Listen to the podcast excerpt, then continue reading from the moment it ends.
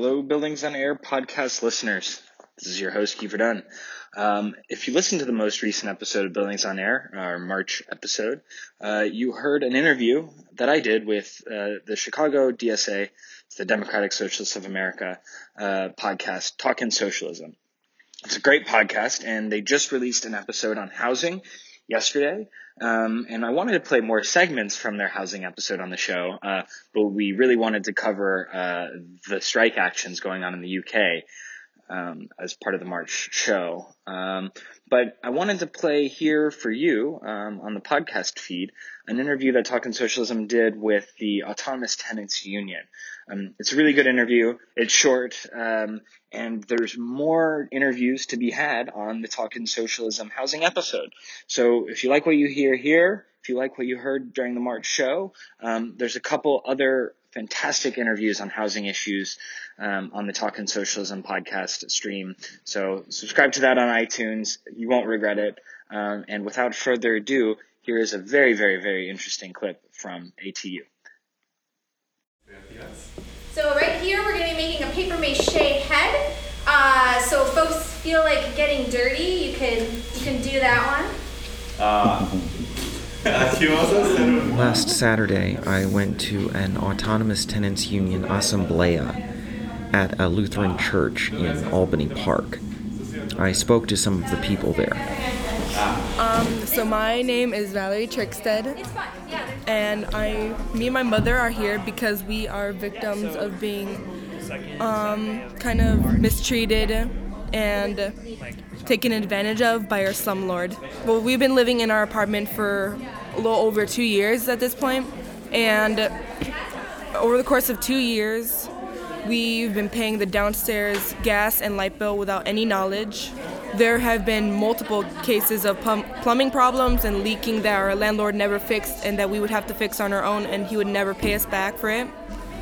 And beyond that, recently our ceiling in our kitchen was falling down, and it literally did fall down. And we'd had to do all the repairs ourselves.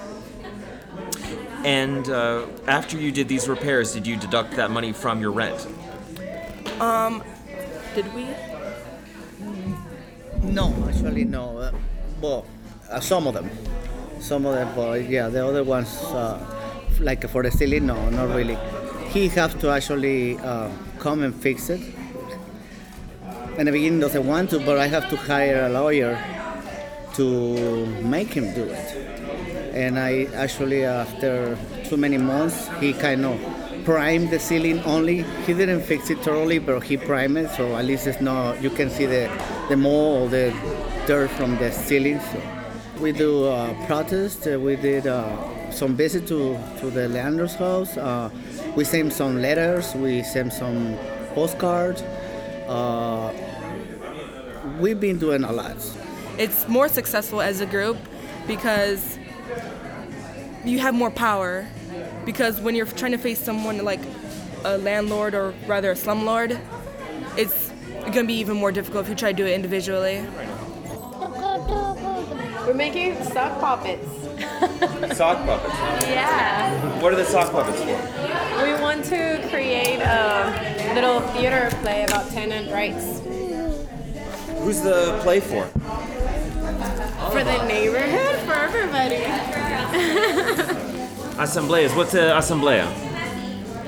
An asamblea is our um, bi-monthly, uh, twice a month meeting um, where we talk about um, cases that we're working on and um, we do activities for, uh, related to tenants' rights and talk about actions that are coming up. Um, so it's kind of like our, our bi-monthly big meeting. So some of those are um, kind of formal, and it's about talking about what you're going to do to to change things for people who are renting.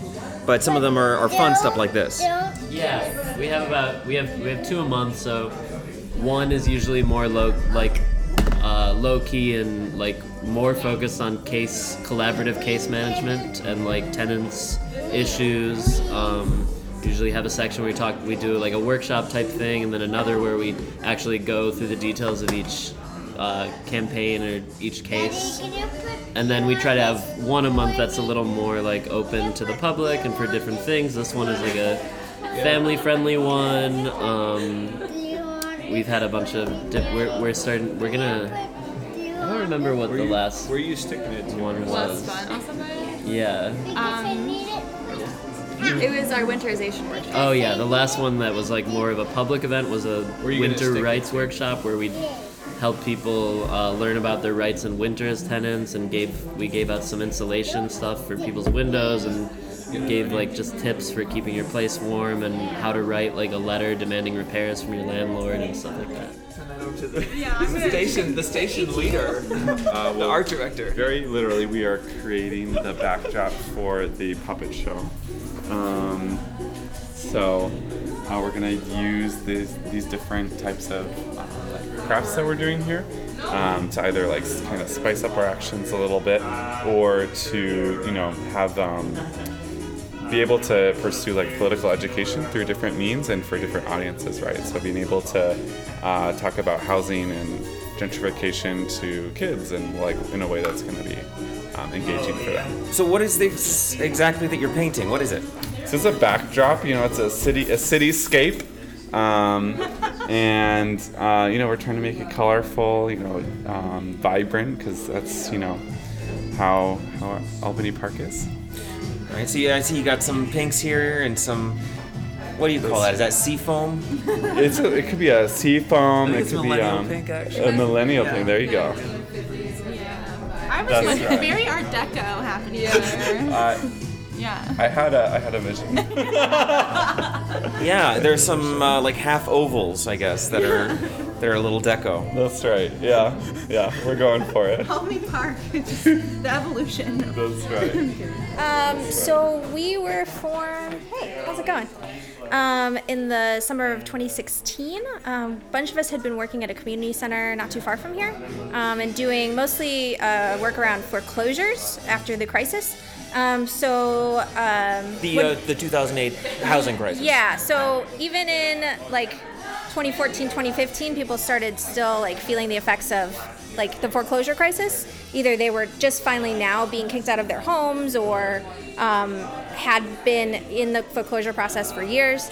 Um, so we had had a member of the community come to us and say their house was their apartment was being evicted. There were 64 units in the building, and they didn't know what to do. So that was our first case of really trying to figure out how to do tenant organizing. Um, and then as we kind of got our bearings, we actually moved away from that community center, formed our own organization, and just started organizing tenants in the neighborhood because we felt it was more relevant um, what was going on. Um, and as we started doing more work, we realized that you know mass evictions were pretty common. We were only nine of us when we first started, um, just kind of figuring out. We really didn't have a ton of organizing experience. And this year is the year we finally started getting a lot of new members. And so we're able to do a lot more this year, and it's been really exciting. So we're just hoping to spread as much knowledge as possible and try to build a movement. So.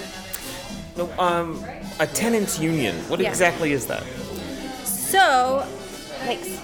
Um, so basically, it's just a either one tenant or uh, all the units in the building. It doesn't really matter. Basically, if you kind of just send a letter to your landlord saying, "I am part of a tenants union," you're protected by the RLTO, the Residential Tenant Landlord Ordinance. Um, it's only for Chicago, um, but it is a pretty progressive law that I believe went into effect under Harold Washington, um, and just has been you know, the court system is for property owners. Like, those are the folks that are going to be in control for the most part. But at least this ordinance does protect us in some ways. But you have to know your rights. You know, you have to do things a certain way. And so that's what a lot of our work is just educating folks on what the possibilities are, how to reduce rent in a way that's going to give you the upper hand, how to make sure you are exercising your rights, those types of things. So we use it as a way to fight retaliation. So, for instance, if a building has really bad uh, conditions that folks are living in,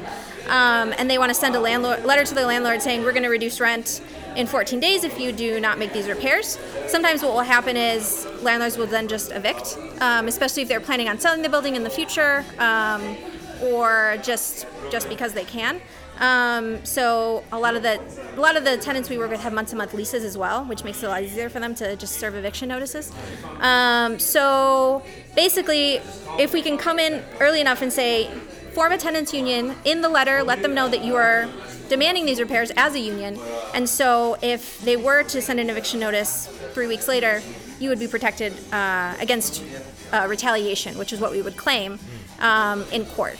Um, we so we're anti-capitalist, and we believe that basically collective process is the way to kind of move move our our rights forward to kind of change things. Um, and so in that vein, we don't want to have like a hierarchical structure. Um, we want people to have input every step of the way.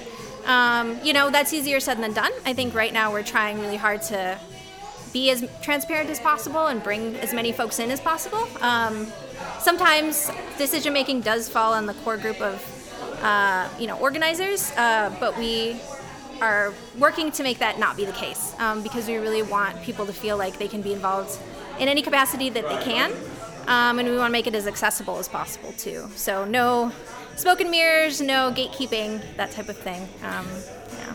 So this is some kind of anarcho-syndicalist commune that you built here. You know, we don't uh, we don't label it like that because not everyone in the group considers themselves anarchist. Um, but we all believe in a, autonomous lives and and finding alternatives to the system that we're currently in.